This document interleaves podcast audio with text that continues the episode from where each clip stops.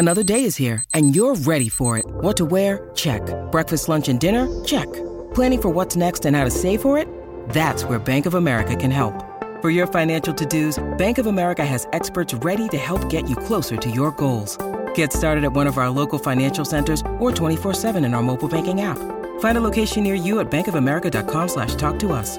What would you like the power to do? Mobile banking requires downloading the app and is only available for select devices. Message and data rates may apply. Bank of America and a member FDIC. When you need mealtime inspiration, it's worth shopping Kroger, where you'll find over 30,000 mouthwatering choices that excite your inner foodie. And no matter what tasty choice you make, you'll enjoy our everyday low prices, plus extra ways to save, like digital coupons worth over $600 each week. You can also save up to $1 off per gallon at the pump with fuel points. More savings and more inspiring flavors make shopping Kroger worth it every time. Kroger, fresh for everyone. Fuel restrictions apply. Oh, it's a goal. Who got the assist? Who got the assist?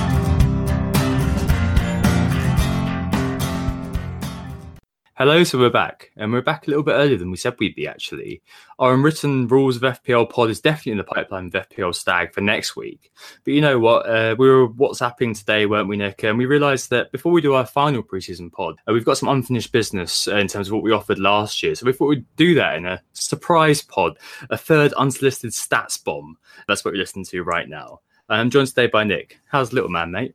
Yeah, he's very good, thank you. Um, kept us busy today, a bit tearful, but I don't think our listeners want to hear about that. They're here to listen to us talk about FPL, so that's that's what we're going to do today, isn't it? Before we go any further, I should say who we are. If you don't know already, we are Who Got the Assist, and you can find us on our website, whogottheassist.com, and we're also on Twitter at WGTA underscore FPL. We're also available on the interwebs and various pod websites such as SoundCloud, iTunes, and also Spotify. If you're a brand new listener, I'd advise going back to our preview pods 39 and 40 to see what we're all about and hear our team previews. They're also on our website. So, what are we talking about today, Tom? Well, today we're going to talk about player positions and maybe just voice over some of the dilemmas FPL managers may be having right now with certain price points and maybe offer some semblance of knowledge on, on each of these, right, Nick? Um, we realised, I guess, that we talked about players from clubs, but n- not necessarily done the compare and contrast some of the key assets at certain price points, um, which may hopefully help you guys with your tinkering and fun decisions. Yeah, and um, also talk about our features for the coming season, which also involves um, talking about zombie teams as well. But obviously, we can't talk about everyone. All right, Nick, let's uh, let's get right into it then, and uh, wiggle our big toe into the water of player analysis. Let, us start with the man between the sticks, shall we? Uh, who's in goal for you right now? At the moment, I've got Rui Patricio. Actually, I think at four point five, really? he's um, he's very good value. He's he's obviously a top quality goalkeeper. He's, he's won the European Championships with Portugal alongside the likes of Cedric. But um, yeah, I think he's uh, definitely a great signing for Wolves, and at his price. Um, he's likely to see lots of saves, lots of clean sheets, and I think he, I think he's pretty good value uh, for what he can offer over the course of the season. Yeah, I mean, he starts with Everton, Leicester, Man City, West Ham, Burnley, the first five. Um, yeah, it's, I, not, I, it's not ideal, but I think with a goalkeeper, you're not really looking to make many. changes. Obviously, you might wildcard early on in the season, but you're not. You shouldn't really be thinking about switching your goalkeeper too much anyway. So I think it's sort of a set and forget, like you are thinking with De Gea, isn't it? We ran that simulation uh, to find the best goalkeeper and defender pairing. Uh, for those who aren't familiar with that, uh, we matched each of the top 10 keepers with every top defender from every side excepting their own. So obviously Fabianski wouldn't be matched with Mawson, for example, to try to find over the course of the season, simulating every single match, how many points on average a goalkeeper would have got if he was paired with a defender. And you're right, a 4.5 goalkeeper has a high average yield of points per million um, when matched with a more expensive, in this case, defender than a premium goalkeeper got matched with a cheaper defender from a side like Swansea. So, so you know, De Gea matched with Mee scored beneath what Fabianski matched with Valencia would have gotten you last season. So, according to the stats, you're right, and it looks like the 4.5 goalkeeper in terms of Patricio is probably the way forward. I mean, have you looked at Fabianski though? I mean, he was top of your points per cost metric, wasn't he? Yeah, I have looked at Fabianski. Obviously, they've signed Fabianski, so you would expect him to be the number one because they were looking at goalkeepers last year and thought they might have the answer with Joe Hart at one point. Uh, but I think um, West Ham I don't know about owning a West Ham goalkeeper. They were the worst defence in the Premier League last season in terms of goals conceded alongside Stoke. That means plenty of saves for Fabianski. He was um, a popular pick for many last season. He was top for the points per value for goalkeepers and for all positions, actually, with a 34.89 points per value for the season, which was uh, pretty brilliant. And at 4.5, you know, he's very good value. But West Ham's fixtures are also just as bad as Wolves. They've got a really tough start um, with Liverpool, and, and, it just it's just not great for them. I think I prefer the Patricio to Fabianski if I was to compare the two. Yeah, I know what you mean with that, but at the same time, I guess with a 4.5 goalkeeper, it's sort of about the fixtures, but I think your main currency is saves. So Fabianski last season uh, got 4.1 saves per game, but at the same time, you got to wonder whether that happens. But I guess the reality is that a quality keeper does make a big difference. And I mean, Patricio got 22 clean sheets playing for Sporting Lisbon. We've run points per cost data, haven't we, for this year's prices versus last year's performances. And one guy who really came through, I mean, the injured Nick Pope aside, is, is Matt Ryan. Um, he kept 10 clean sheets last season and had an average of 3.26 uh, saves per game. So basically, you had three points per game from owning Matt Ryan. The same was true with Fabianski. The issue is, is that obviously clean sheets is something that I prefer no matter what. And I think with De Gea, that's what you get. You get clean sheets. Like, all right, last season, there is truth in the fact that he kept more clean sheets than he normally would. I think it was like the 25% more clean sheets than the average of the last three seasons with 19. However, like you know, having him in and the fact that there are many Man United fans in the world, and I think that the fact that fact means that Man United defense own more than anybody else. People look at what's on offer and think, well, David De Gea is the best goalkeeper. I mean, you've got Mourinho moaning and etc. etc. But it's not the case that United are going to have suddenly a, a terrible, terrible start to the season and lose every game 3 0 like reductio ad absurdum that's not going to happen. Like the more you look at it you think well you have my curiosity but now you've got my attention because of last season's exploits and because this season although the start is okay owning a man united defender is probably going to be very very important. I think that's something we learned last season and i think de gea is the golden ticket into the lottery of that defense because we honestly have no idea who's going to start do we I understand the appeal of De Gea and why you're thinking about him. He's one of those players which you could say is he's better than safe. It's fixture proof for De Gea. Um, the stats uh, for him are just brilliant. I mean, 82.1% save percentage, which is uh, much higher than any other uh, goalkeeper that played every game um, in the league. I think uh, Nick Pope was the second closest to him with 77%. And he managed um, 116 saves over the course of the season. And uh, I think we mentioned that Ederson had half that pod at 58, even though they basically kept the same amount of clean sheets. And that 116 saves was actually a record for De Gea over the seven seasons that he's uh, been at the club. I think Mourinho. um, he was obviously desperate to buy another central defender, and I wonder if that will harm rather than help De Gea in a in a funny sort of way. Because with the goalkeeper, if there's a proper central defender, you know, like Harry Maguire heading every ball that comes into the box, then De Gea is probably going to make a few less saves, which will probably mean less points for him potentially, even if there are a couple more clean sheets. I definitely get that. I, I think with the big goalkeepers, though, the case is not um, that they get a lot of saves. I mean, last year just I think you, you mentioned the save stats De Gea 115. That's 39% more than he got in the last three years combined, right? And I think that you know last season he got 100. Uh, sorry, the season before last got 136 points last season got 172 points. That was ridiculous for a goalkeeper. Ridiculous 172. It put him in the top 20 for players in terms of points scored. And I don't think we're going to see that again. And we are going to see a little bit of regression with De Gea. But the fact is that 130 to 140 points for your goalkeeper is absolutely brilliant the caveat here that's important is that actually what I'm doing is going to be wildcarding fairly early. I think I'm going to be wildcarding by you know game week five. We have the international break game week four to five, don't we? And this year we have a lot of players who are going to be coming back potentially from internationally induced holiday. You know, game week two, game week three, and I think things are going to change a lot from that point. So I'm almost going with the tried and trusted with De Gea because I know that A, I know Man United's defence is very well covered. B, I know that De Gea is probably the the one nailed person in that Man United defence. I mean, the fixtures are okay, the first five. They've got Leicester, Brighton, Spurs, Burnley, and Watford but I'm looking to potentially change him on for whoever's looking like they're nailed in that nice defense a little bit later on. But early doors, you know De Gea's nailed. But I guess that same argument also applies to Ederson, doesn't it, Nick? And he's been in a lot of teams too. Yeah, I think so. Ederson's obviously definitely nailed within the Manchester City um, uh, defence. I think with the rest of the defence, it's all a little bit up in the air. A lot of people, like myself, are looking at Benjamin Mendy as the uh, the best option at left back for Manchester City, but I think with the rest of their defence, the central defensive pair is is very much up in the air with four top quality central defenders Yeah, to fit into two slots essentially. The fullbacks, like I mentioned, Mendy, and then you've got Kyle Walker, who should be nailed on for the right back slot, but whether he's back at the beginning of the season, he's also a lot more expensive. He's uh, six point five compared to to 5.5 for Ederson. So I think a lot of people looking at Ederson thinking he's actually um, relatively good value, though going for um, a Manchester City goalkeeper is kind of the same as the idea of having Alisson as their goalkeeper. It fills up as one of your free Manchester City slots, much like Alisson will fill up one of your free Liverpool slots.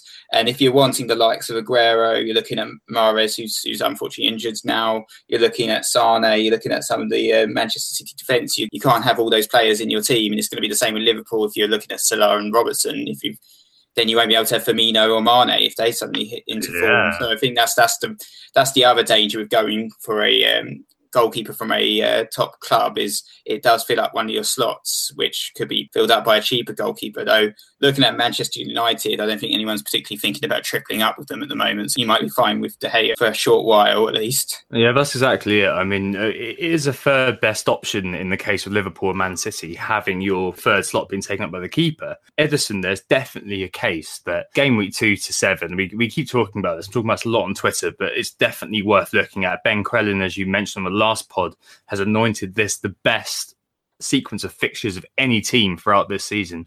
So in game weeks two and seven, they've got Huddersfield Wolves, Newcastle, Fulham, Cardiff, and Brighton. So they play the newly promoted clubs this season and the newly promoted clubs last season, all in the space of six game weeks. That is ridiculous. Um, and you have Ederson, you know, who could feasibly get you six points every week. Maybe that's the constant that you're looking for. And the same with Alisson. I mean, the first kind of four fixtures, at least for, for Liverpool, are very good West Ham, Crystal Palace, Brighton, and Leicester. I mean, there's a misconception Liverpool aren't very good at the back. That's not true. They are very good at the back, and they were second for clean sheets last season behind Man City, weren't they, Nick? Compared to that, you got Man United, and without speaking too pejoratively, I don't think there's anyone really waxing lyrical about Man United's attacking assets, thinking, you know what, I've got to cover their attack. The key for Man United does tend to be that defence. I mean, last year, obviously, there were four nils early on in the season, which definitely helped them. I don't think that's going to happen this year. But equally, I think that a lot of less engaged managers aren't going to be thinking about that. And I'm going to be thinking, I want to get the best goalkeeper or the best defenders from the team that I support. I'm more than ha- happy to have a Mendy in at that point for Man City rather than an Ederson and taking that risk that an outfield player is going to do something, especially with, with what Mendy offers, which again we'll speak about in a second. And the same with Liverpool, like, you know, I'll have Robertson, I'll have Salah.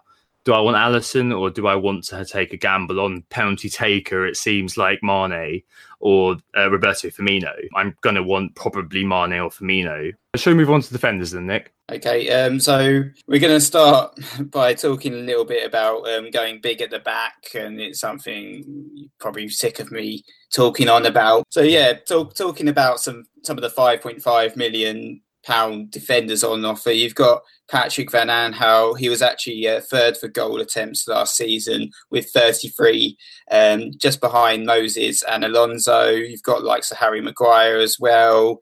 Um, whether he stays at Leicester's a little bit up in the air at the moment, but he was another, you know, very offensive defender. He, he scored two goals, got 30, um, took 30 shots as well. Yeah, he was And, t- uh, top for the bonus as well. And if he, if he goes to Manchester United, he might be the best way of, into that Manchester United defence, especially if he can uh, nail down one of the uh, central defensive slots.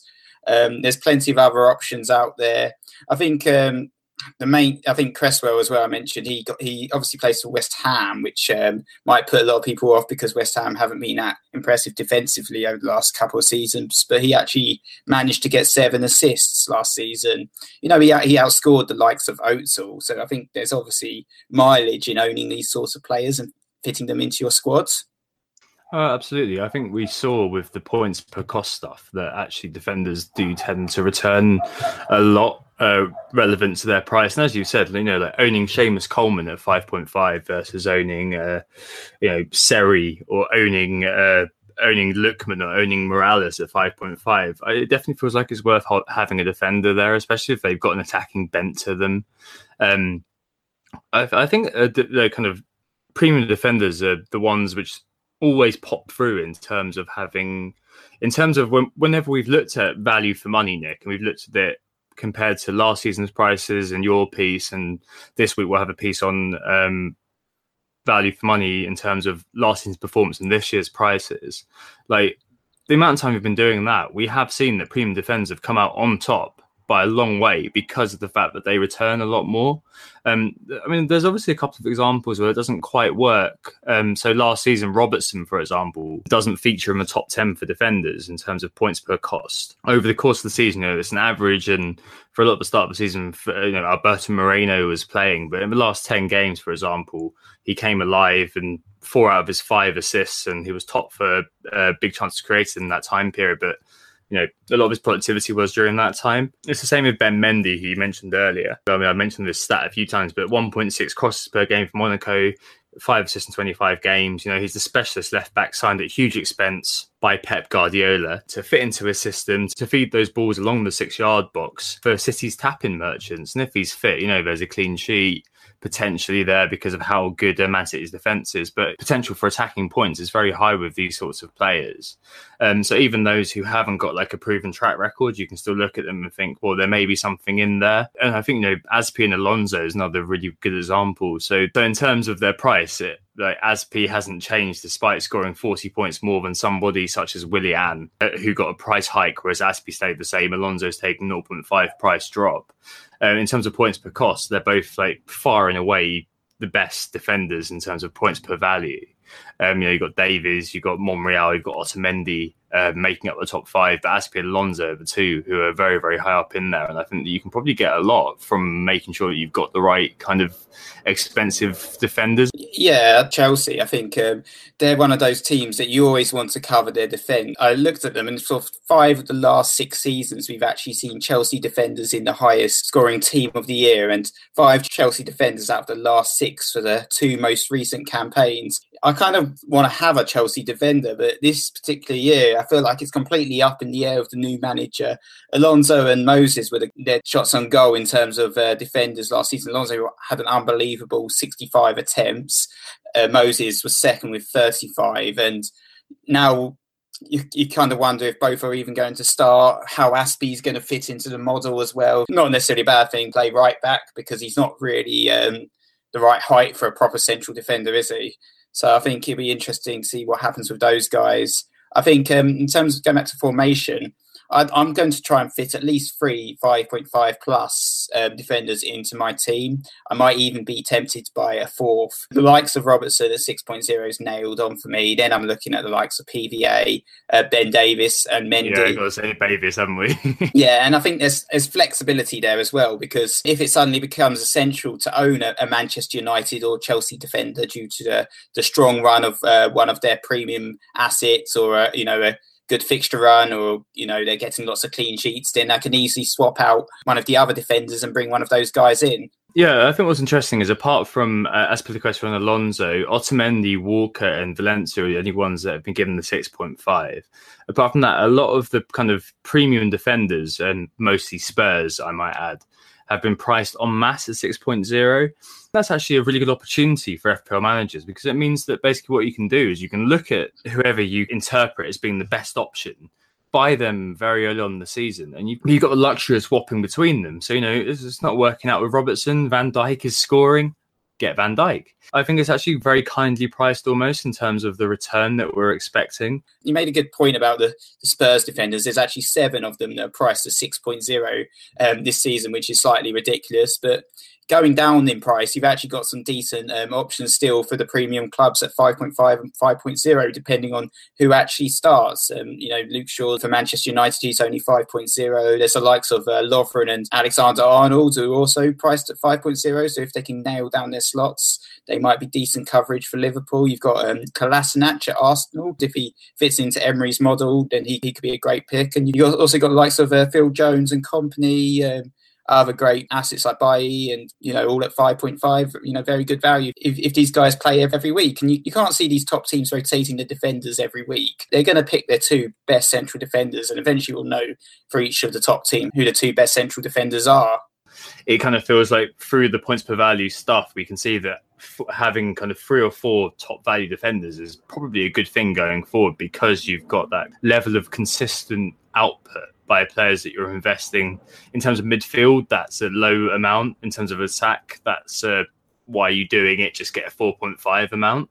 But in defense, investing 5.5 upwards seems to be quite a decent idea just because you you get the other side of it don't you almost where you know you're looking for scalps in terms of scoring points and that's a place where you can get those scalps yeah, for sure. I, sometimes when we talk about defence, people criticise, criticise, criticise, but I think there are definite options and there's the flexibility there, and I think it is worth going big at the back, as I've said many times. Should we move on to the mid-range options, going now down to 5.0 and then moving on also to the 4.5 million defenders? I mentioned obviously that you still have a few options at premium clubs like the likes of Lovren. I think Alexander Arnold might be a brilliant pick as well at 5.0.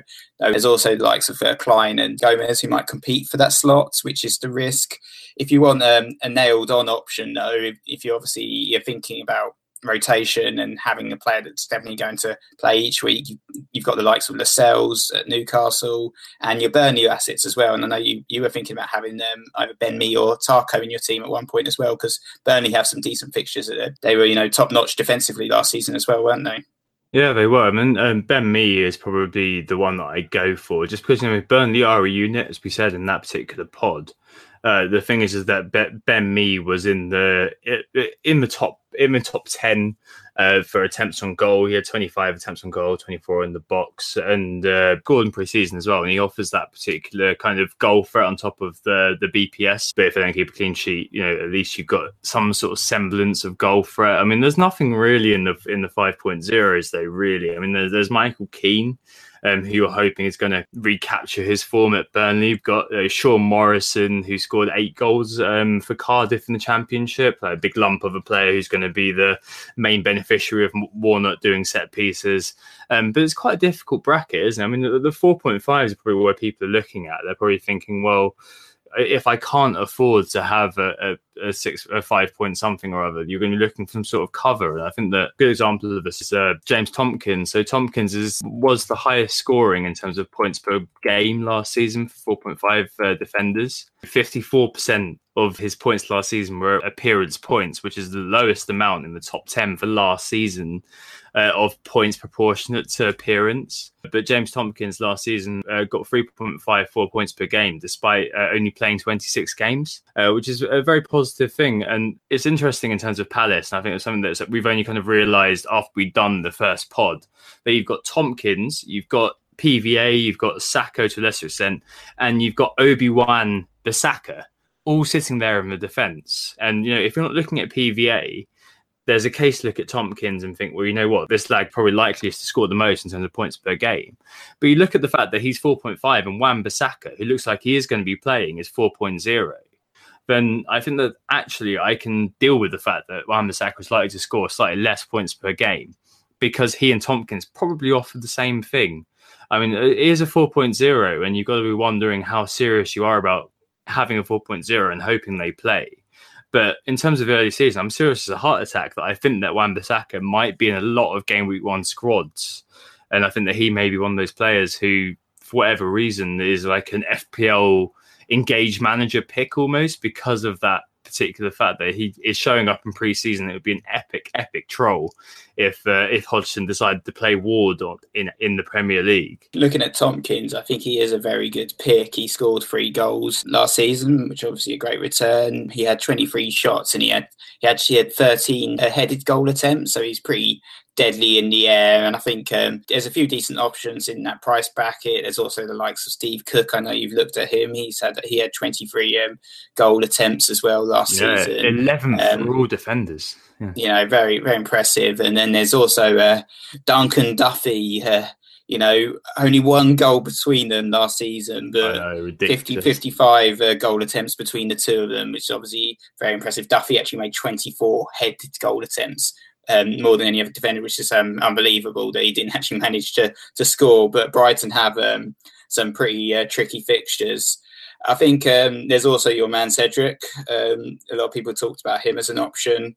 Um, he's uh, he was also quite attacking last season with 23 goal attempts. He also created 24 chances. He put into the box 137 crosses. Unfortunately, Southampton still don't seem to have a number nine that can actually put it into the back of their net. But he's uh, he's definitely another option at 4.5. And I think you know there is room in people's teams for 4.5 million defender. I think it's something people definitely need to think about how how they're going to model their defense. If they're going to go cheap and just go for 4.5s, then the likes of uh, you know you, you you're kind of a little bit bereft of options to be honest. But the likes of Cedric should be up there in terms of who you look at. But then I think for Wan-Bissaka, if he is nailed on, he's a great option. I've actually got in my team as well, just because he's 4.0 and it frees up a little bit of cash. Um, so at the moment, I'm obliging him.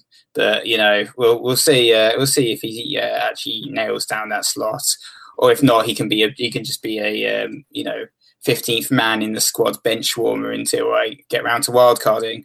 Yeah, that's the beauty of him, isn't it? Because uh, you know they've got Fulham game week one, and you know you've got the the Roy Hodgson effect, uh, where you have very kind of organised teams, and you average out about seven or eight clean sheets a season underneath Roy Hodgson, which is pretty good for that kind of mid range kind of value.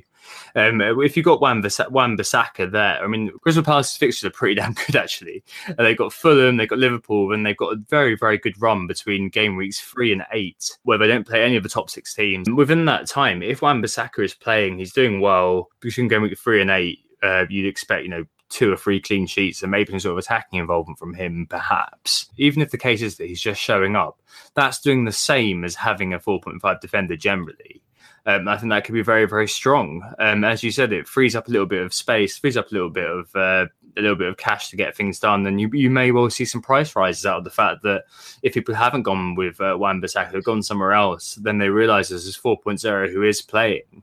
Wants to keep an eye on during preseason. I think that could be very, very strong. And um, you mentioned Cedric. Um, Cedric is probably one who's been in and out of my t- of my team an awful lot.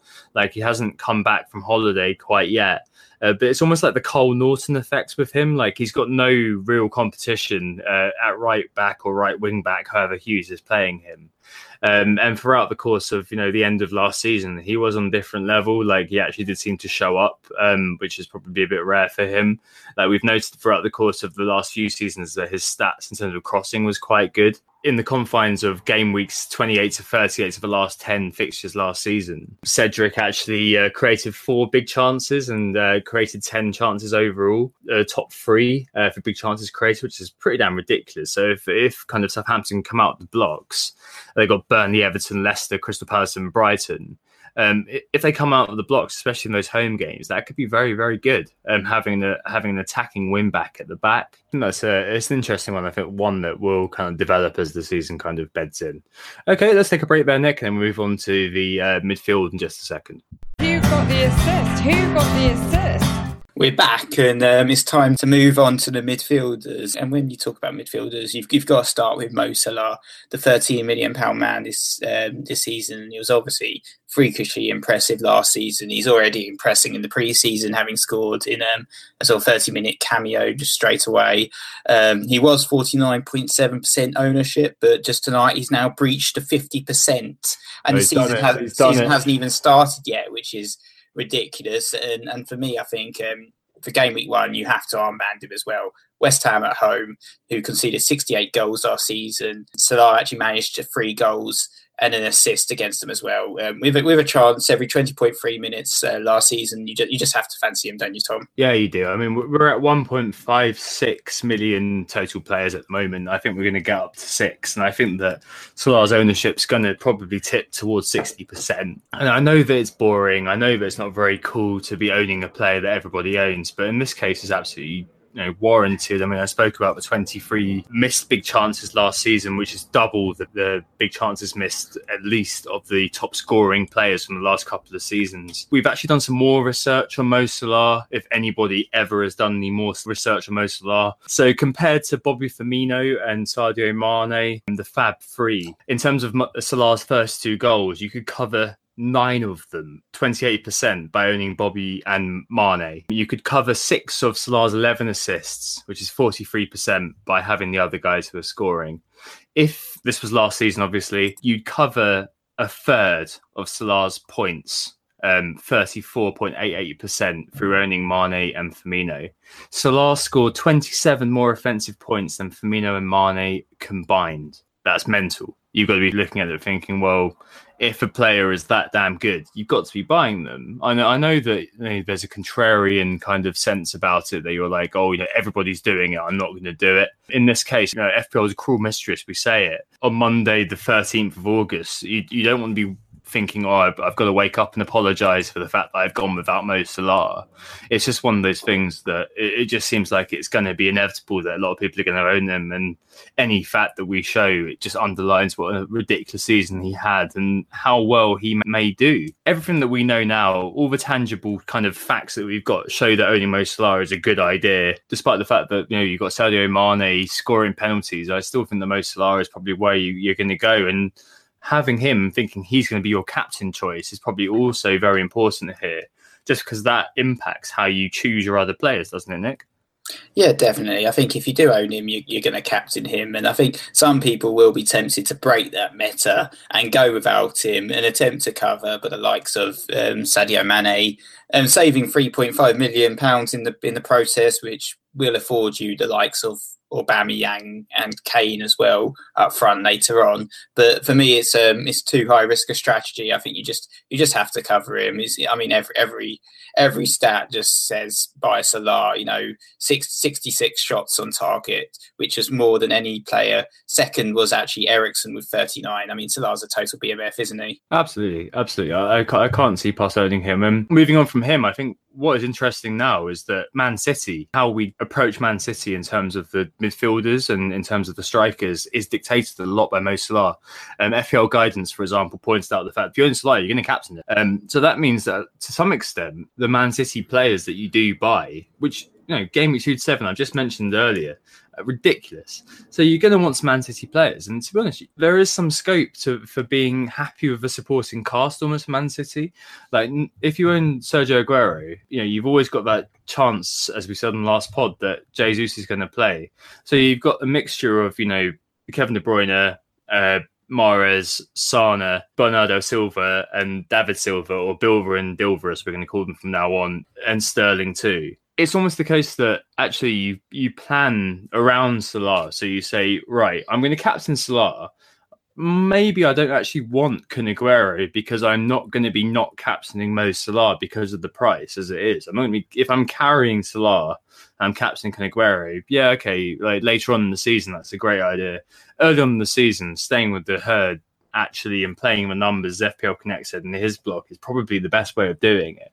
So the supporting cast is very important. And what's interesting about Man City, Nick, is that five of the six top points per cost last season compared to this season's prices were Man City players. Um, Sterling, despite the fact he's now 11.0, held on to second place.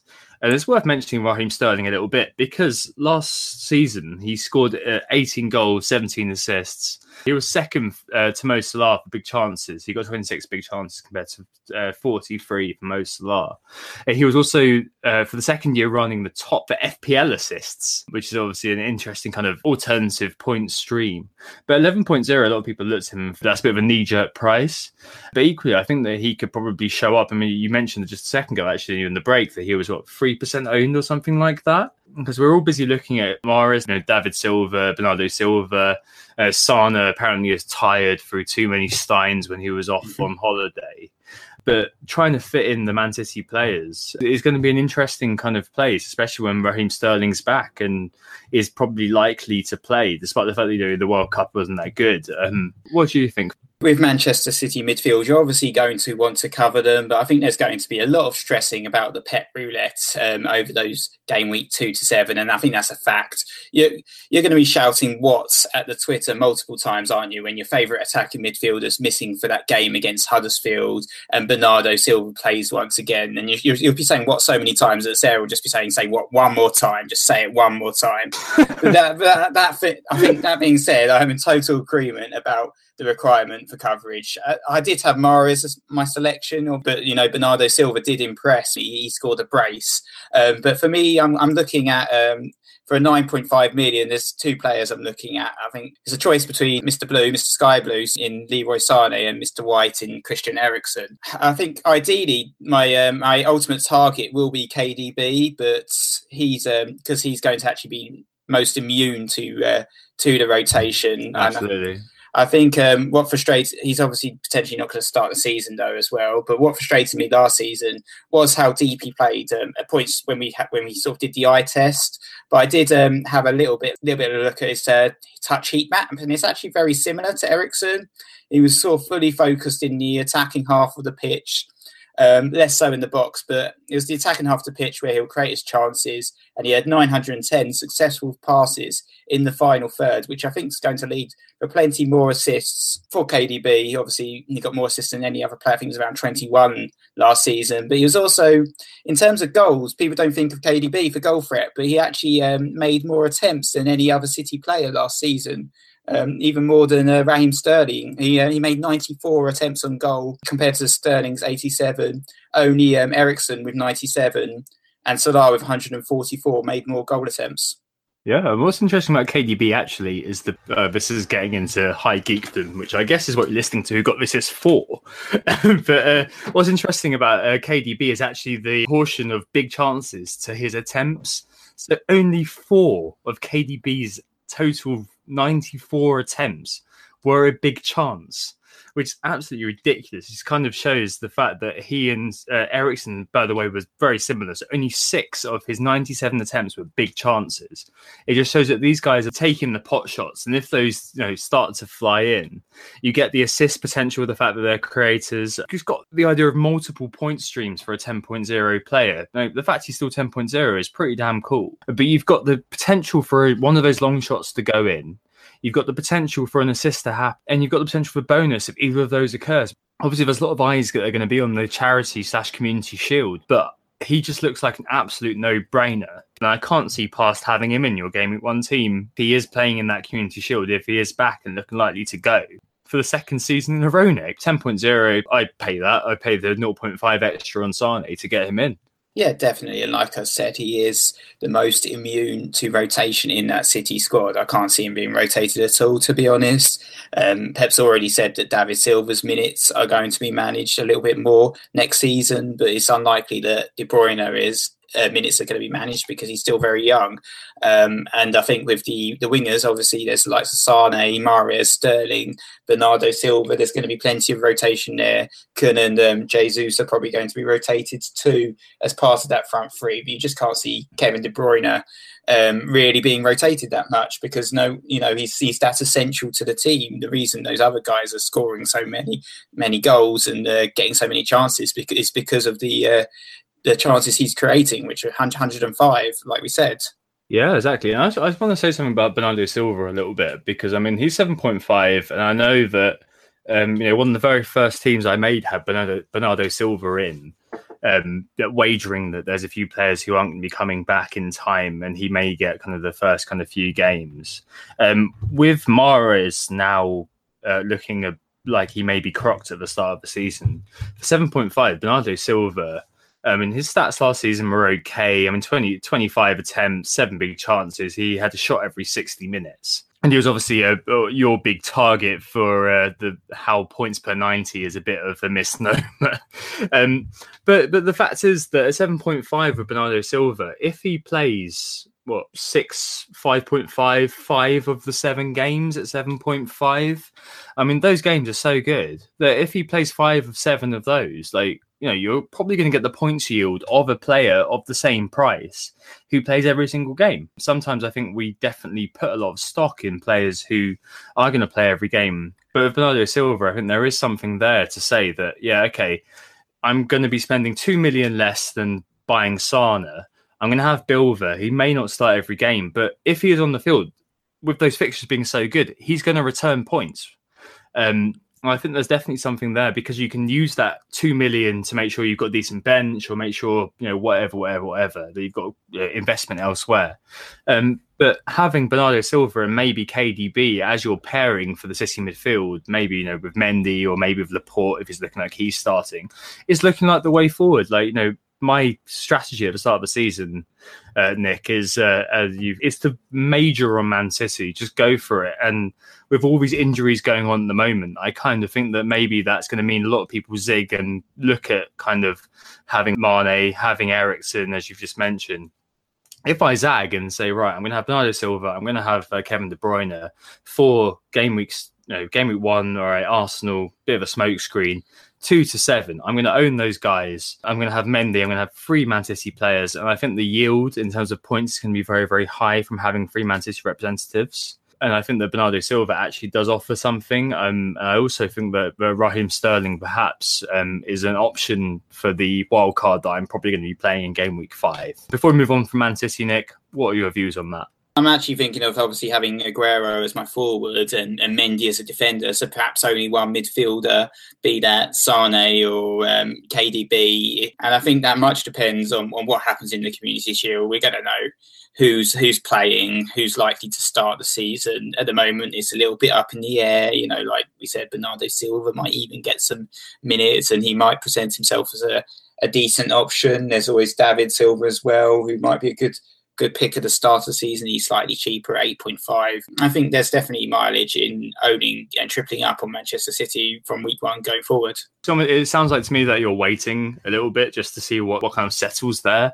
Um, in terms of other premium uh, midfielders, Eden Hazard, 10.5. If he's still at Chelsea, every year I think we look at his stats, we exult in the fact that he only takes shots he thinks he's going to score. Like his chance creation rate is very high. His attempts to conversion is very high. And 10.5 with a very decent start to the season. People are mentioning him as being kind of a bit of a wild card pick almost with Huddersfield, Arsenal, Newcastle, Bolton, and uh, uh, Huddersfield, Arsenal, Newcastle, Bournemouth, and Cardiff uh, being the first five for Chelsea, which are actually pretty damn good fixtures. Um, I don't, I don't know about um, about Hazard. It's almost like he he and uh, Alexis Sanchez, uh, who's the other one that a lot of people are mentioning. Obviously, Man United uh, uh, telegra- uh, through Mourinho telegraphing the uh, the, the, starting starting lineup for game week one. And those two players are players who potentially aren't as high in people's thoughts at the moment, um, but are potentially players who will be able to return commensurate to their value throughout the course of the season. Are you interested in either of these guys, Nick? I mean, they're not the highest owned at the moment in terms of uh, overall team selection. Both are Titans of seasons past. Um, Eden Hazard, he, he always passes the eye test, always gets the man of the match. He's, also on penalties for Chelsea. Supposedly he might stay. He's um, being tempted by you know, he is obviously Chelsea's attacking talisman, their best player, and and he's great. But you know, he has burned me many times as well in the past, and I can't see, you know, putting Hazard in my team alongside Salah, alongside you know a couple of Manchester City attacking assets. How I'm going to fit all these guys into my team, and I just I just don't think there's space or mileage for the likes of Hazard or Sanchez in my in my team instead. of think if I'm going to look at Manchester United coverage in the midfield, I prefer Pogba, who's only 8.0, and he, he's much more reasonably priced. Yeah, I guess you can't have them all, can you? Like it's, it's the same with Mane. I mean, Mane has scored a couple of penalties. Um, he's nine point five, and a lot of people are looking at him and Salah as being a double up in the midfield. Very good in terms of the Liverpool um, fixtures. The thing is, if you have uh, Robertson, you've got Salah. What do I want to do with that kind of Mane slash Sané slot? And I probably want Sané there because of the Man City fixtures being that tiny bit better than Liverpool's. But let's start moving down. So I think there's a few um, interesting, slightly alternative options, not necessarily players that are going to be nailed on. I think if you're going to be talking about the zombie team, and, and then Pascal Gross will be the ultimate choice at 7.0, um, being the talisman of, of Brighton, you know, creating 82 chances up there with the likes of um, Eriksen and uh, Hazard. Um, for chances created, 16 big chances, which was uh, joint second in the league. Um, you know, he, he was great last season. And I think I'm surprised really that a top club hasn't really gone for him or tried to snap him up because I think he's still very good value at 7.0. Um, there's a few sort of alternative options which I've been sort of flirting with, as you could say. Um, you know, the likes of Lucas Moura, for instance, uh, been he's only 7.0 and he's uh, he's looked really good actually in the preseason for Spurs. Never really got the chance to shine last season, but um, with um, a few Spurs players missing at the beginning of the season, like Sons going off to the Asian Games after game week one. I think Lucas Moura is um, a player that's potentially going to start in game in game week one. His rival for the slot, Lamela, is, is probably going to beat him for the position. I think Lamela's injured as well, so he's yeah. definitely one. Um, there's I was looking at Martial, but it seems like he's had a massive fallout with um, Mourinho now as well. Over, I think he well, the baby, returned, the he, went, he, returned for the he returned for the birth of the baby, and then Mourinho said he should have returned already now because the baby was born with no issues, which I think was a bit heartless to be honest. The fact is, I think within this particular price range, when you go down towards that level, uh, we've done a lot of work on talisman, haven't we, in pre-season? And uh, I think the the key finding of the talisman kind of theory investigation we did um, was that the third or fourth midfielder is that kind of player, that player who's going to be scoring for their team, which is more likely than not to be a mid-priced team. So Riyad Mahrez, Xherdan Shaqiri, Pascal Gross, both the last two that you mentioned, Aaron Mooy, Marco Arnautovic. Um, they're all players who are going to be scoring the majority of the points for that team. Uh, we've got Talisman 2 now. A ridiculously mind-blowing finding of that was that if you'd have played the six to seven point five midfielder bracket, which is kind of the bracket which talking obviously Pogba's at eight, but if you played that kind of third midfielder, fourth midfielder bracket perfectly last season, you could have scored 246 points. So you could have had Gross there for game weeks one to nine, moved to Shaqiri for 10 to 15, Arnautovic 16 to 23, Shaqiri 24 to 31, and had Arnautovic at the end of the season. That would have scored more points than any other player other than Mo Salah. So that just kind of shows the value of a talisman, and it shows that we should be really looking at this particular area. You know, you think of seasons past, Josh King, Gylfi Sigurdsson, Riyad Mahrez, Aaron Ramsey, looking at this particular spot and really looking to see what the trends are and what players are really coming through, what brilliant fixtures there are, and playing fast and loose with them. So saying, you know what, I'm going to have at the start of the season, I'm going to take a punt that maybe, you know, Richarlison is going to do very, very well with uh, Wolves, Southampton, Bournemouth, Huddersfield, and West Ham, the first five. Then I'm going to swap to somebody else. To, then you move to, you know, uh, Mkhitaryan at 7.0, who then has uh, Everton, Watford, Fulham, Leicester, and Crystal Palace, and so on and so forth. I mean, obviously, perfection is something that we can look at retrospectively with the help of captain hindsight. But if you play play that spot at least kind of close to optimum, you can get a lot of points. Um, you can get a lot of points. Uh, you can do really, really well. I think that would be an interesting place um, going forward to just monitor and see which players are coming through um, who can give you a lot of uh, value for money. Yeah, definitely. I think you made some really good points there. Um, move, moving on to 6.5 million midfielders, there's an article on our website actually where we talk about how it's a crowded house, um, and you've, you, have produced um, a little graph, or our designer Matt Brewer has as well to, to accompany the article. And I think you've I've seen you've collected some heads as well, haven't you, Tom? So um, top top of that was uh, Jota, Mr. Orange, and he's he's definitely someone that I'm actually looking at um, having in my team next season. Um, 17 goals, five assists for Wolves last season. He's playing very attacking, um, seems to be leading the line in some of their preseason matches. I think he's he can play multiple positions to number 10, false nine. He can cut from the left flank, and he's going to be nailed on in that Wolves team. And we talk about talismans. He's potentially going to be a talisman for Wolves next season. Um, definitely someone that I'm uh, potentially going to own from game week one, though. I'm not certain still about doubling up on on Wolves. Otherwise, actually, surprisingly, um, um, in the graph bottom of the uh, points per game for the 6.5 million pounds was a very popular pick following his move, and that's for Richarlison. He only had a 3.91 points per game, and we, we did some analysis actually on Richarlison. Um, is something called the selfish um, midfielder metric. um, which was basically looking at the um, the amount of shots taken by a by a midfielder compared to the chances they created, and Richarlison was um, joint second um, sorry, not joint second. He was the second most selfish midfielder in the game, which I guess is not a surprise um, for people who look at the numbers and follow the stats uh, because of the amount of because he was very much a bonus foe because he doesn't pass to his teammates. He tries to take the pot shots and quite often they miss. He actually took 95 shots last season, which is I think the third highest, but he only created 26 chances for his um, teammates, um, which on our selfishness meter was a rating of 3.65. Um, Tom Ince, incidentally, was the highest with 3.88. Though um, he's he's since uh, moved to I think it was Stoke or, or, someone else in the Championship. Yeah, went down Stoke. He's, so we're not going to talk about Tom Ince, but I think that's quite I think that's quite interesting that um, stat about Richarlison. And I think you also have to think about how it's going to impact um, the other other Everton players like Tosun, who's a quite popular pick actually um, as a forward, because if, if he's not getting the passes from his new teammate Richarlison, he might not be um, be worth that much. Um, what, what do you think about um, the 6.5 million midfielders, Tom? I think this is this is really interesting because obviously having a, a selfish, inglorious bastard in this particular role is very very important.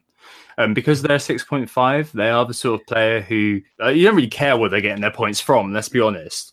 Like if they're getting points from assists, that's great. They're getting points from goals, that's great. Um, goals are more likely to see them spike in terms of the output that they provide. Um, I've got a few very fond memories of players in this price bracket. Um, Sadio Mane in 2014-15 gave you 137 points, 11 goals uh, in this particular price bracket. Uh, later on, uh, one of my favourites of years past is uh, Michail Antonio.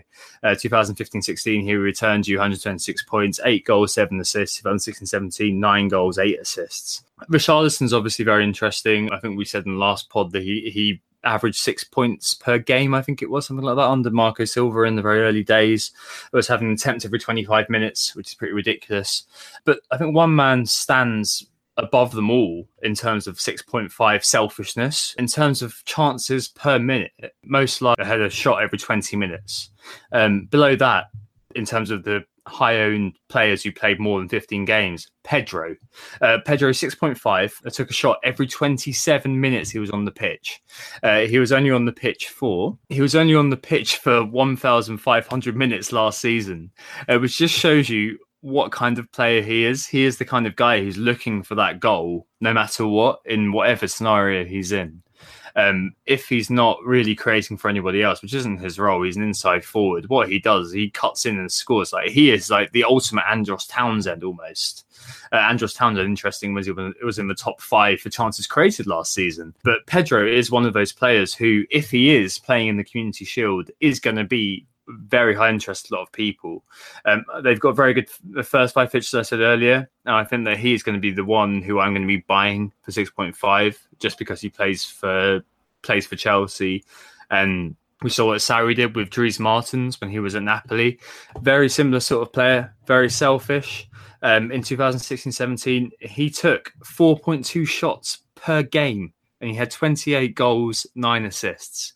Um, if uh, Sarri does identify uh, Pedro as being that kind of guy who can push forward and be basically a sterling, be a de facto part of that attack of that kind of attacking too. With maybe Morata, it's looking like with Giroud apparently in negotiations with a French team. Um, I think that for six point five, Pedro could finally come through and kind of be a, make make a mockery of his price tag. Yeah, I think Pedro is a, a definite option and um, one to look at. Incidentally, he was actually 13th for um, selfish midfielders on the metric. He um, he took 56 shots, but he only created 26 uh, chances.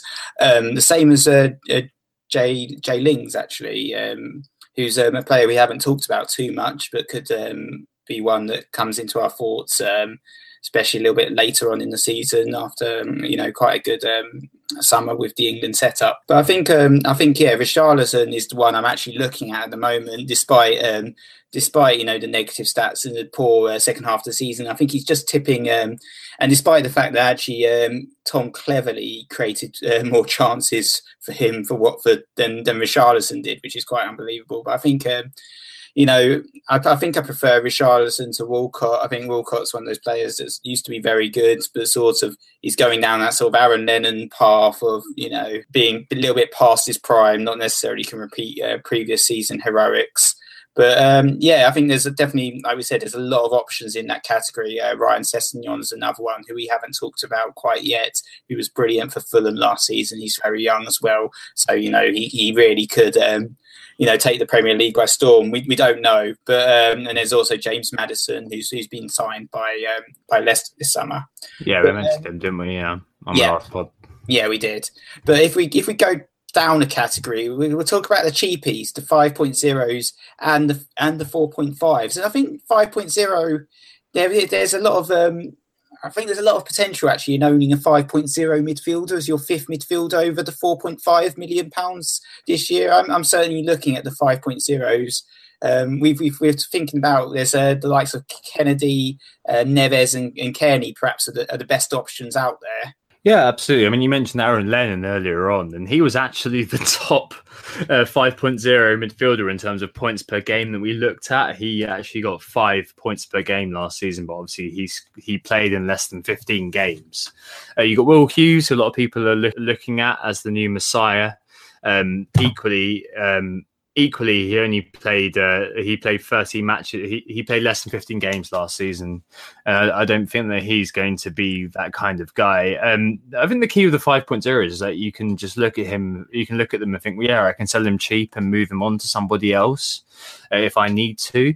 Um, but there, there are a few in this option in this price bracket, and I think that they're kind of the prime punt price bracket almost? Because if it's a 6.5 you're looking at it thinking okay like i can i, I don't mind if they don't do anything every kind of uh, every other game but if they don't do anything every kind of three or four games and you're kind of like well i've just paid a lot of money and you're going to be looking to kind of move them aside somebody else. With the 5.0s there are a lot in that kind of category who are absolute punts. You know, aaron lennon will hughes i've mentioned kenedy as you've mentioned um, neves so it might be the case of just looking at them and thinking, who's going to be the new Milivojevic this year? Who's going to be the guy who massively outperforms the category due to doing something, whatever it is, above that? Um, we've looked at the 5.0 midfielders, and this article again is coming out this this week, as we've mentioned. Lennon and Hughes probably are the top two. Kenedy 3.92 uh, points per game last season. Again, didn't play very much. Uh, but of those players who did play more than 15 games last season, James McArthur is the top at 3.74. And he was one who was uh, you know, flying under the radar. Like, he was a, a, faux winger who touched inside, but he uh, he scored five goals and two assists. And I think that the price tag makes him a bit un- unappealing, but I think he could be one that people could be overlooking, but could do very well in that early kind of uh, those early fixtures for Palace. I mean, you got Kenny and Neves, who I did the kind of the 5.0 comparison on the website. Yeah, that, that was it. And you've got Kenny who had five point, 3.58 points per game according to prospects and prospects. Neves five, 2.59. But the signing of uh, João Moutinho, I think, could be very helpful for Neves. So it means he doesn't have to do the Xhaka role of being the awkward defensive midfielder, despite doesn't want to be, despite the fact he doesn't want to be. Um, Neves took a penalty in pre-season with Helder Costa, who's another great 5.0 option on the pitch, who's had penalties in the past, as well as Diogo Jota. And he took the penalty. He also was on all set pieces. He was pulling the strings. The only issue is that he is owned by 30% of people. So he doesn't do anything in the first game week, maybe the first kind of couple of game weeks. He's going to fall in value. Um, but I think that Neves potentially is the guy that I'm looking at there because I think he's going to be integral to Wolves' fortunes, as well as potentially having you know the worldie in his pocket plus penalties plus set pieces. And I think that that's a very strong thing. Yeah, I think with Neves, like you said, his points per game total in the championship wasn't wasn't that impressive. He, he got six goals, but he only got one assist compared to Kenny, six goals and five assists. But Neves' discipline was also an issue. He got eleven yellow cards and got one red card. So you know you might see some yellows and some reds, some one pointers zero pointers even potentially uh, from from Neves, which um, obviously won't be ideal. But if he is on penalty, he definitely can be an option. In in terms of 4.5 4.5 million midfielders. Like I said, I'm, I'm a big fan of the 5.0s, but in the 4.5 bracket, there really isn't that much out there. Um, I did mention Reiss Nelson to you, which you kind of laughed at a little bit, but I think he has the potential to have a breakthrough season. And he has been playing as a part of a front three for Arsenal and scored a couple of goals. So he could be someone definitely to watch. Um, there's Masuaku, who's been recategorized, but also seems to be playing as a fullback. So you don't really want a, a POO um, sort of uh, out of position midfielder playing as a defender as your 4.5 choice. And then there's also another pick, Dale Stephens, Um, who's owned by 11.3% of managers by virtue of being the highest point scoring 4.5 million midfielder. But he actually, um, for all midfielders, he um, had the worst shots on target per minute, which was 1,620 minutes per shot on target, which uh, you know is pretty yeah, terrible. Good, no, so he's definitely someone to avoid. And and finally, there's Chalobah. Um, Nathaniel Chalobah, he was in both our squads last season before he got injured, which was unfortunate for him, as he'd just been called up for England for the first time alongside a certain Harry Maguire. So he's definitely one to watch for um, for Watford next season if he's fit and, and looking good. Yeah, Chalobah um, took 12 shots in the six games that he played, which works out as two shots per game, if anyone's any good at maths. Uh, he also had one big chance, which kind of shows what he could potentially do. Um, but at 4.5, I mean, you haven't got that many options. Uh, Phil Billing uh, is getting a top billing for, from a lot of us. Uh, for through two assists for Huddersfield. Uh, he played every minute before he got injured, uh, the German. Uh, so he could be another one. At the end of the day, like you know, having a four point five, I, I, don't really care. Like they're not going to play. You're going to be kill billing. yeah, exactly. I mean, you, okay, uh, should we take a break there, Nick, and then we'll move on to the forwards and sign off. Who got the assist? Who got the assist? So we're back and we're going to talk about uh, forwards now uh, before we get to the end of the pod today. And I think what's interesting about forwards is that we did the points per cost stuff relating last season to this season. One guy came uh, first and it wasn't somebody you'd expect. It was Jamie Vardy. Uh, Jamie Vardy actually outscored Roberto Firmino last season by two points. I think a lot of people, if you did ask them, and I did do this, you asked them who scored the most, Roberto Firmino or Jamie Vardy. Everybody said Firmino would have scored a lot more. No, Jamie Vardy scored the more scored more than Firmino by two points. But Firmino got the 1.0 price hike, whereas Vardy got the 0.5, which is quite interesting. I think maybe that kind of shows the fact that sometimes uh, team status gives FPL the reason to make a player more expensive than actual objective reasons, such as the player's performance. Um, but I mean, you've been banging on about forwards not particularly being the most valuable of spots in terms of uh, return on investment, Nick. And um, what is your approach to forwards at the moment? Yeah, I mean, at the moment, I've got Aguero in my team. I was actually looking at having Firmino. Um, so for me, it's interesting what you said about Firmino and Vardy. Vardy outscored Firmino, but if you um, excluded the appearances, Firmino was actually better value, and he was the most, uh, the best value. No, it wasn't. Um, no, it wasn't. he was at thirteen. I've got it here. Just, Oh, yeah, so, I know, I know, but we've got the updated data now, which is compared to this year's price. Yeah, for last for last year's price, he he was thirteen point one eight compared to to Vardy's twelve point eight two um, in terms of points per value, um, with no appearances using last year's data. Obviously, with Firmino getting that price hike and Vardy not getting only getting the 0.5 million price hike, Vardy is um, better value in terms of this year's prices. But I think for me, um, Aguero is, is the man to own at the start of the season, even though there is that Jesus threat. I think with those fixtures, he's just one of those players that if you don't own him, he's going to strike down upon you with great vengeance, isn't he? He's just going to, you know, he's playing Newcastle, he's always got a hat trick or four goals um, when he plays Newcastle. He's playing all the promoted clubs from last season, all the promoted clubs from the season before. You know, I think for me, Aguero is, is the man to own. Um, but then I was, I've actually, so I was looking at a 9.5 million pound midfielder to complement him. And um, so I was looking at Firmino. I'm not necessarily sure if he's going to start the season. The other person I was looking at is Lacazette, and I know um, he's. Um, I know you're a big fan of Aubameyang, Tom. So I thought I'd do a quick um, Aubameyang versus Lacazette comparison to see um, if you know Aubameyang was worth that extra two million pounds, or if Lacazette could um, could cover Aubameyang. Because in the preseason, Aubameyang has been playing on the wing, whilst Lacazette has been playing in the number nine. Though incidentally, on Emery's um, leaked sheet, it was the other way round, and Aubameyang was in the number nine slot. So it'll be very interesting to follow that. But in terms of the underlying stats, um, the numbers are a little bit closer than you would think. Lacazette's touch heat map was primarily in the box, whilst, as expected, Aubameyang's was actually more on the wing. Aubameyang had higher goal attempts, 2.3 a game, compared to Lacazette's 1.8 a game. But Lacazette actually created chances every 39 minutes compared to Aubameyang's 75 minutes, though due to um, slightly um, less minutes, uh, Lacazette had a goal um, every 78 minutes compared to Aubameyang's 111.8 minutes, and that was um, that was for the end of the season. Those numbers, which I thought was um, quite interesting actually. Lacazette had 6.6 penalty touches a game compared to Aubameyang's 5.1, and their minutes per attempt was very close, 34.1 compared to 35.8 for Aubameyang. So I think um, I think he definitely could be um, foil for Aubameyang at 2 million pounds cheaper. Yeah, no, I definitely get that, and I think that Aubameyang's one of those players who it's the same with Mo Salah actually. The nominal starting position doesn't matter too much to me. Like, I understand exactly what you were saying in terms of uh, Lacazette probably potentially covering Aubameyang for for that amount. Um, and also last season, it should be noted that Lacazette was injured um, and he was carrying injury for a long time and took a, had, had a surgery, I think, towards the end of the season. But if we look at the data between game week 20 and 38, I think that we end up with Aubameyang showing what he could potentially do. I mean, you've got uh, Lacazette who could never get above 20 goals per season at Lyon unless he took penalties.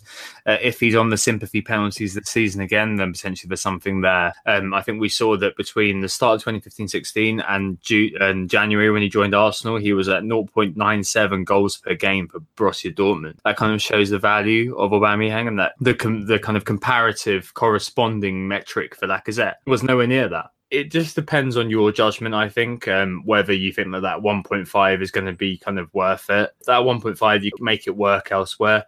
The difference is that if you start comparing Aubameyang to Kun Aguero, Aubameyang is going to play every game. Kun probably will not play every game. He is going to be rotated with Jesus. And you are going to be thinking, well, all right, if I own Kun Aguero, I'm going to want to captain him at some point in in that kind of two to seven fixture run, yeah. Um, but there's always that risk that he's going to be rotated for somebody else.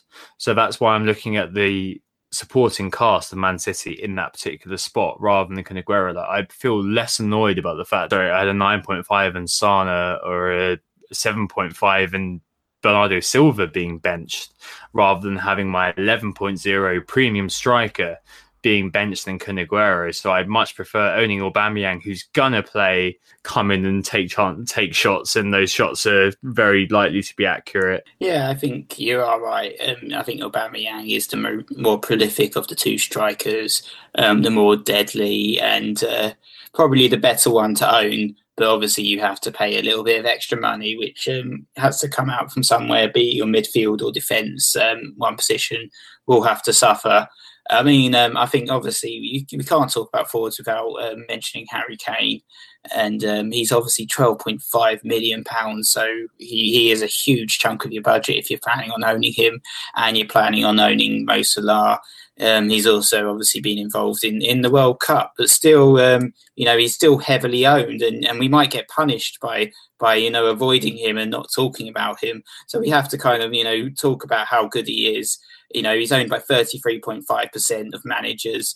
He obviously scored 30 goals last season, but he also um, isn't it? he, he, also made 184 attempts on goal, which is um, you know, Aguero had 94, and that was the second highest for strikers. It was twice as many as Lukaku, you know, over twice as many as the other leading forwards of last season, like Firmino, Morata, Vardy, um, Lacazette. Just in- incredible stats. You know, all of his stats just point to him as the best forward and the best one's own. He had 229 penalty touches, for instance, which was 31 more than any other striker. You know, his his shot accuracy was 40.8%. So he's getting loads of shots, you know, obviously loads of attempts, 184, but they're still accurate as well, you know, which is pretty average for most forwards. And um, his goal conversion was only 16.3%, but, you know, he had 75 shots on target, which, you know, his, his numbers are brilliant. He's obviously, he's, he got the golden boot in the World Cup, even if it was, you know, from a few, um, few penalties and, you know, a thrashing of Panama. Um, but, you know, still, obviously, the fear with Harry Kane of not owning him is big, and it, it, we could be punished by not owning him. But then he has history of performing badly in August, and he's probably going to be a little bit unfit at the start of the season as well. So it's, it's a tough one, really. Yeah, absolutely. I mean, there's always the the Eriksen factor. There's always the cover factor. And there's always the fact that um, uh, Mo Salah is so expensive that owning him and Harry Kane, yeah, 25.5 million of your budget is mental. Towards the end of last season, for example, what's interesting is that uh, in terms of penalty box touches, Firmino and Aubameyang and Vardy all had more penalty box touches than Kane did. Aubameyang actually had more attempts over the last eight fixtures than Kane did. Uh, and had more big chances as well. He had 11 versus Kane's five. So, you know, you've got a sense of exit velocity. And I think there's something about kind of Kane looking a bit of a shell of himself towards the end of the World Cup. Uh, kind of worry that he's pushing himself a little bit. And, you know, you quoted Christian Eriksen's stats um, earlier on. I think that there's something about maybe potentially covering Kane with Eriksen that maybe you don't get with uh, Salah and Firmino. Um, I mentioned him as part of my uh, my chat about him, and I think that Firmino and Vardy are probably the two who are who are options at that kind of uh, 9.5 slash 9.0 level, which are currently kind of not on our radars because they're big and coming back from the World Cup, and, and probably fits in this too. Yeah, I think there are a few options up there as premium assets, but then thing is though, these guys are very expensive, and um, you, you, if you're planning on going big at the back, you're planning on owning Salah, you're planning on owning a Manchester City midfielder as well. You just, you just it's just tricky, you know, how to fit all these guys in is just an impossibility. So instead, we you have to you have to downgrade and you have to look at the seven point zeros. And I think this season, I think there's seven point zero is is a very um, decent price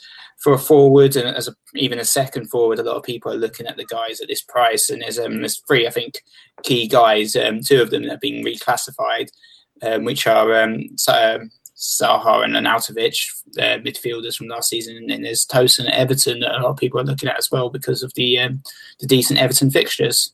Yeah, absolutely. I, I mean, um, Arnautovic's stats uh, in the last eight games last season are absolutely ridiculous. Uh, 28 uh, attempts, 22 uh, shots in the box, five big chances, uh, a conversion rate uh, of 14% and 46% shot accuracy. And what's interesting about Arnautovic is that he got more pen box touches than Mo Salah, and he's still being played as number nine by the new manager Pellegrini. So I think he's basically said to the new manager, "Yeah, you know what? I'm a number nine now. Deal with it."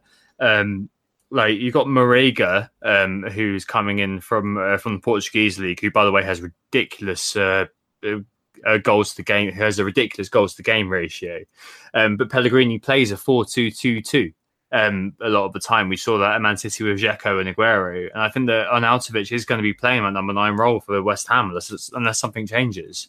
Um, I can't see you know Andy Carroll being favoured over Arnautovic. No, Hernandez either. Uh, definitely not. I think I think that Arnautovic is a, is a like in terms of I said this on last pod in terms of the optimal 7.0 player to have because you can move around and say you know I'm going to have uh, Zaha I'm going to have you know Chris Wood I'm going to buy uh, Josh King uh, like having the optimum player is going to probably be the best thing. I mean, West Ham start against Liverpool, which is you know pretty deep, pretty difficult.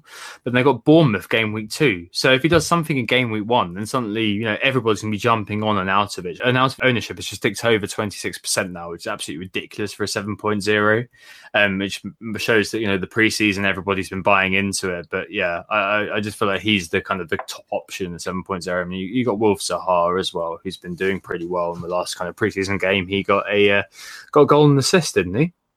Yeah, he did, and I think Zaha is linked quite heavily with a move away. Um, he doesn't seem particularly happy at the moment playing for Crystal Palace, so that might um, impact um, his performances, though we, we, mentioned Crystal Palace's fixtures being brilliant, so he was one that I was originally looking at as my option. Um, but I think Zaha is, a, is a, he's a great player and he's definitely very good value still as um, a, a 7.0 forward.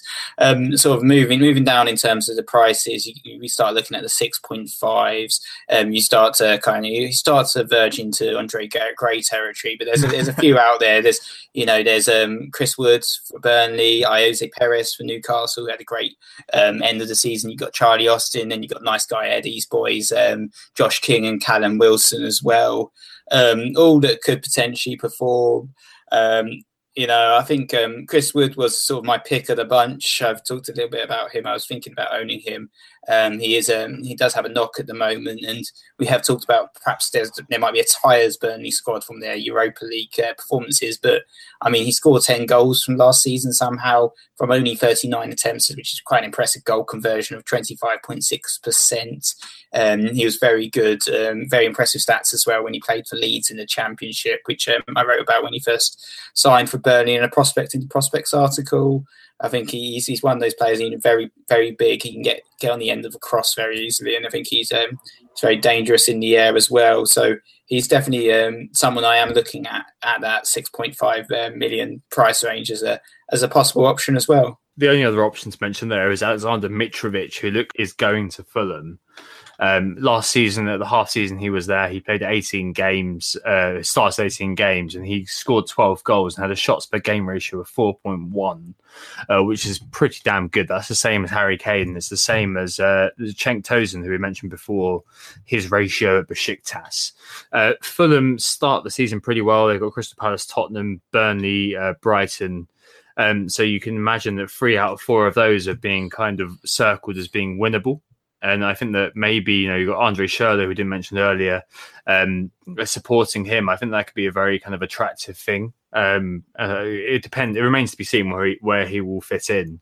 Um, but as you just mentioned and alluded to there, Nick, I think that there's very little in that particular category. It kind of makes you think I'm just going to go kind of strategically. I'm going to be looking at a 7.0 so I can buy somebody who is a little bit cheaper if they start to fire. Uh, early on in the season. I think beneath that, I mean, we can just cover that off quickly. Beneath that, I don't think there's very much. Is there like Bobby Reid has, has scored for Cardiff in in pre-season, but I really can't see very much beneath that apart from being your third kind of bench slot if you're going for a 4-4-2 or a 3-5-2. Yeah, you've got Abu Bakar, Aboubakar Kamara, 4.5 million at Fulham. Not Diamanti, not Chris. Not, not, Chris, no. Supposedly on um, penalties, according to the Fantasy Football Scout website, but whether that's um, taken by someone else, um, we don't know. You got Collin Quaner, who made a few appearances for Huddersfield last season, also at 4.5. You know, you've got Shane Long at 5.0, and Josh Joselu as well, but I don't think Joselu is going to be playing too much for Newcastle now either. So um, you know, there's there's really not that much um, in the lower prices, and if you are going for someone at that price, they're likely to be sitting on your bench most likely. Yeah, no one there's a born killer, are they? Um, all right, so um, let, us move on to the, to the very end then, Nick, and let's uh, quickly before uh, I think on the, on the next pod of FPL Stag, we're probably going to be talking a lot about unwritten rules of FPL within this particular segment, as well as talking about a few kind of different things which are coming up towards the very end of the drafting process, which is what we're kind of entering now. Next year, we're going to be doing a few things. We spoke about this in the very first pod, and it's worth reiterating now. So, for our features, we're going to do in the market forces, which Nick's, is, Nick's going to lead, and that's kind of talk about movers and shakers in the market. We'll keep an eye on the bandwagons, keep an eye on what managers are doing. Last season, Nick, Granit Xhaka was the first player to have a rise. That was after two assists in the very first game. Yeah, I'm definitely looking forward to getting back into the market forces world, watching the uh, watching the market play out, using that FPL NTI data to see uh, the movers and shakers. Yeah, I remember last season you started off with Xhaka and Hegazi as the first really big bandwagons of the season. So who knows who it's going to be um, this season? The season before, I think it was Capoue, who was like, you know, he, yeah, he couldn't score about a million in, in about six game weeks or something ridiculous. Um, we're also going to be doing an All England um, 15, celebrating the relative success at the World Cup. We're going to see how um, an England team will do, probably led by the likes of Jamie Vardy and Harry Kane. Um, Josh King might even um, get that first striker slots but uh, depend, depends how how strict we are with the rules there. I like, also, the, like the way you choose, boy. um, we're also uh, obviously got the Zombie League with um, a league code of two eight zero six six five dash five eight two seven seven.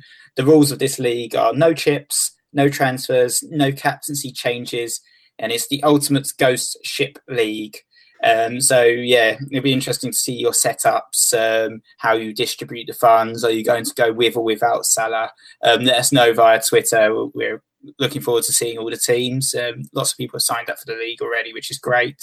Yeah, we've got over 400 sign-ups to the Zombie League already. Uh, I think we one that we're keeping an eye on. I mean, we've got a few kind of uh, questions about whether we people are going kind of test and control, so having their game week one side with a kind of fairly strong bench uh, or with, uh, and that and having a zombie side alongside that, and kind of all right, one of them's gonna be managed, one of them isn't. Which one does better?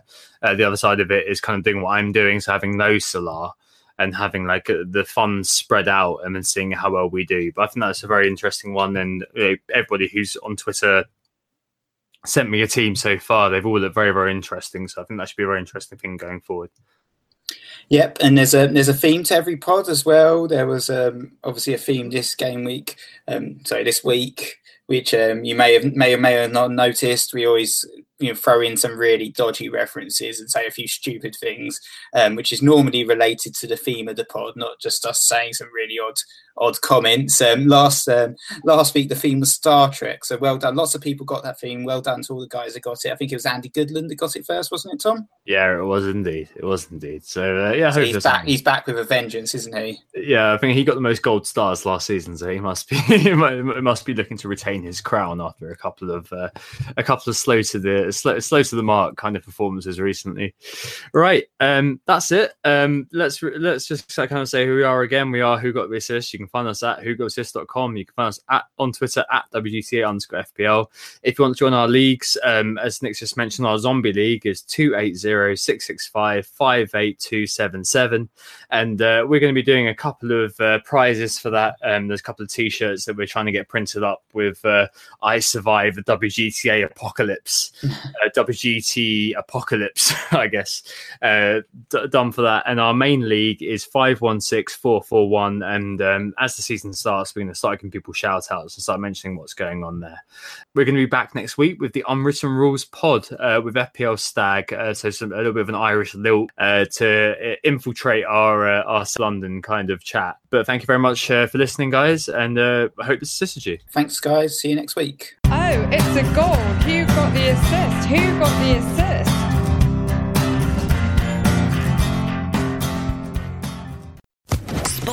Podcast Network.